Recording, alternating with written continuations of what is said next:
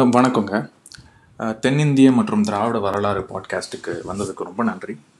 நம்ம இதுக்கு முன்னாடி ட்ரெய்லரில் பார்த்த மாதிரி இந்த பாட்காஸ்ட்டில் நம்ம வந்து உண்மையாக நம்மளோட வரலாறில் என்ன நடந்திருக்கும் அப்படின்றத பற்றி பார்க்க போகிறோம் ஸோ அதற்கு முன்னாடி நம்ம வந்து ஒவ்வொரு வரலாற்றில் என்ன எவிடன்ஸ் என்ன ஆதாரங்கள் இருக்குன்றத பார்க்குறதுக்கு முன்னாடி நம்ம என்னென்ன கோட்பாடுகள் தியரிஸ் இருக்குன்றத புரிஞ்சுக்கிறது ரொம்ப முக்கியம்.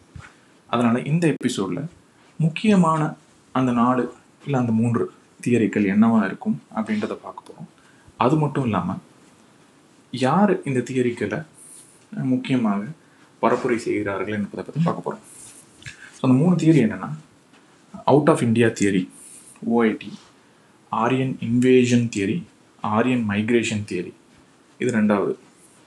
மூணாவது குமரிகண்டம். அந்த தியரி.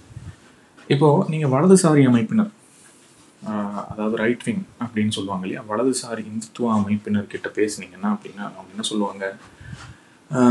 இந்த ஆரியம் திராவிடம் அப்படின்லாம் ஒன்றும் கிடையாதுங்க. நம்ம எல்லாம் ஒன்று தான் இந்த பிரிவினையை கொண்டு வந்தது இந்த பிரிட்டிஷ்காரங்க செய்த சதி தான் அப்படின்னு சொல்லுவாங்க.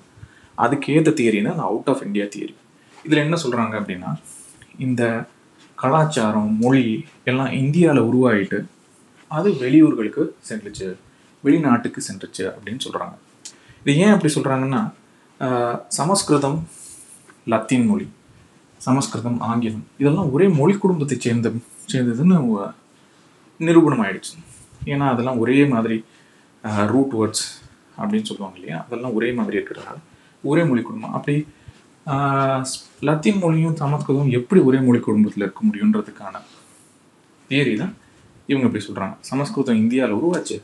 மெல்ல மெல்லமாக மக்கள் வெளியூருக்கு போக போக இது மற்ற மற்ற நாடுகள்லையும் இதை பரப்புனாங்க அப்படின்றது தான் ஆரியன் இன்வேஷன் தியரி இன்னொன்று சாரி அதுதான் வந்து அவுட் ஆஃப் இந்தியா தியரி அப்புறம் இடதுசாரி அமைப்பினர் திராவிட முன்னேற்ற கழகத்தினர் இவங்களாம் என்ன சொல்கிறாங்க அப்படின்னா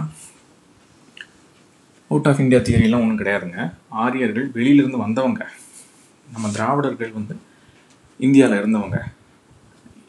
அதுக்கு அவங்க சொல்கிற தியரி தான் ஆரியன் இன்வேஷன் தியரி முதல்ல ஆரியன் இன்வேஷன் தியரி அது என்ன இருந்ததுன்னா ஆரியர்கள் வந்து ஒரு படையெடுத்து ஒரு போர் மாதிரி புரிந்து அப்போது இருந்த இந்தியர்கள் மேலே ஆக்கிரமிப்பு செஞ்சு அவருடைய கலாச்சாரத்தையும் மொழியையும் இவங்க மேலே திணிச்சாங்க அப்படின்றது தான் இருந்தது. ஆனால் அப்புறம் என்னாச்சுன்னா அந்த போர் நடந்ததுக்கான சாத்தியக்கூறுகளோ ஆதாரங்களோ கிடைக்கலாதனால அவங்க மெல்ல மெல்லமாக என்ன மாற்றிட்டாங்கன்னா அது ஆரியன் மைக்ரேஷன் தியரியை மாற்றிட்டாங்க அதாவது ஒரே ஒரு பெரிய போர்லாம் நடக்கலை. பீஸ்ஃபுல்லாக பல நூற்றாண்டுகளாக கொஞ்சம் கொஞ்சமாக கொஞ்சம் கொஞ்சமாக வந்து வெளிநாடுகளிலிருந்து இந்த ஆரியர்கள் கைபர் கணவாய் வழியாக இந்தியாவுக்கு வந்தாங்க. வரும்போது ஒரு இங்கே இருக்கிற மக்கள் கூட சேர்ந்து பழகி அவங்க இங்கே செட்டில் ஆகிட்டாங்க ஆனால் இந்த ஆரியர்கள் வந்து வெளியிலேருந்து வந்தவங்க தான் அப்படின்னு சொல்கிறது தான் ஆரியன் மைக்ரேஷன் தேரி ஸோ இந்த ஏஐடின்றது இப்போ கிடையாது. இப்போ எல்லாரும் சொல்கிறது ஆரியன் மைக்ரேஷன் தியரி ஏஎம்டி தான். அது ரெண்டாவது தியரி மூணாவது இந்த தமிழ் தேசியவாதிகள். அவங்க என்ன சொல்கிறாங்க அப்படின்னா திராவிடர்கள்லாம் ஒன்றும் கிடையாதுங்க. அது வந்து இங்கே தமிழ்நாட்டில் இருக்கிற வேறு மொழி பேசுகிற கன்னடா தெலுங்கு மலையாளிகள் செய்த சதி தமிழர்கள் வந்து தனி பிரிவினர்கள் திராவிடம் ஒன்றும் கிடையாது. தமிழர்கள் வந்து குமரி கண்டம் அப்படின்ற இடத்துல இருந்து உருவானவங்க.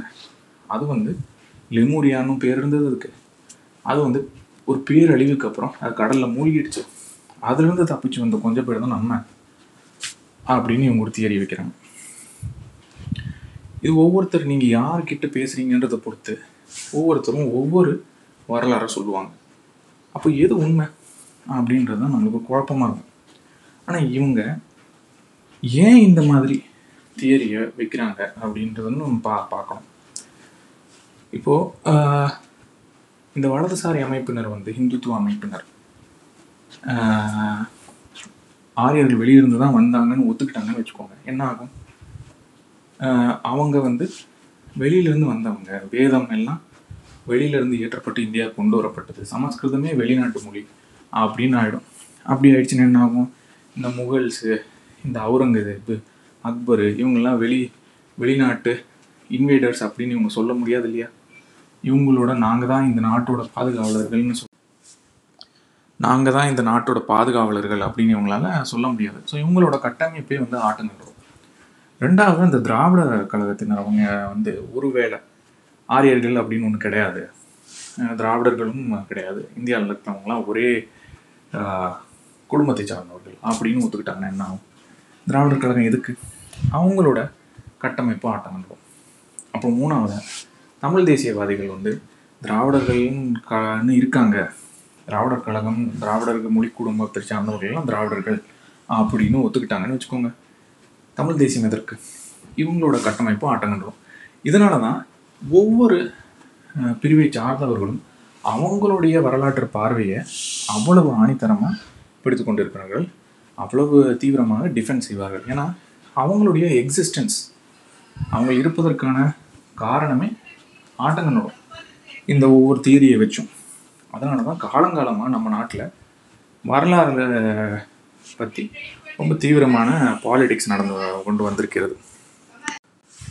ஸோ இனி வரும் பகுதிகளில் நம்ம என்ன பார்க்கலாம் அப்படின்னா ஒவ்வொரு கோட்பாடுகளை பற்றியும் தீவிரமாக ஆராயலாம்.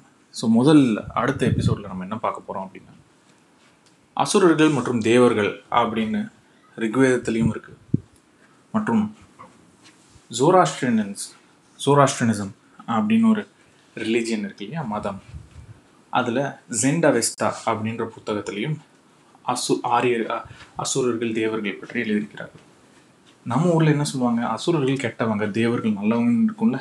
அந்த ஜெண்டவஸ்தா புக்கில் தேவர்கள் கெட்டவர்கள் அசுரர்கள் நல்லவர்கள் அப்படின்னு எழுதியிருக்கு.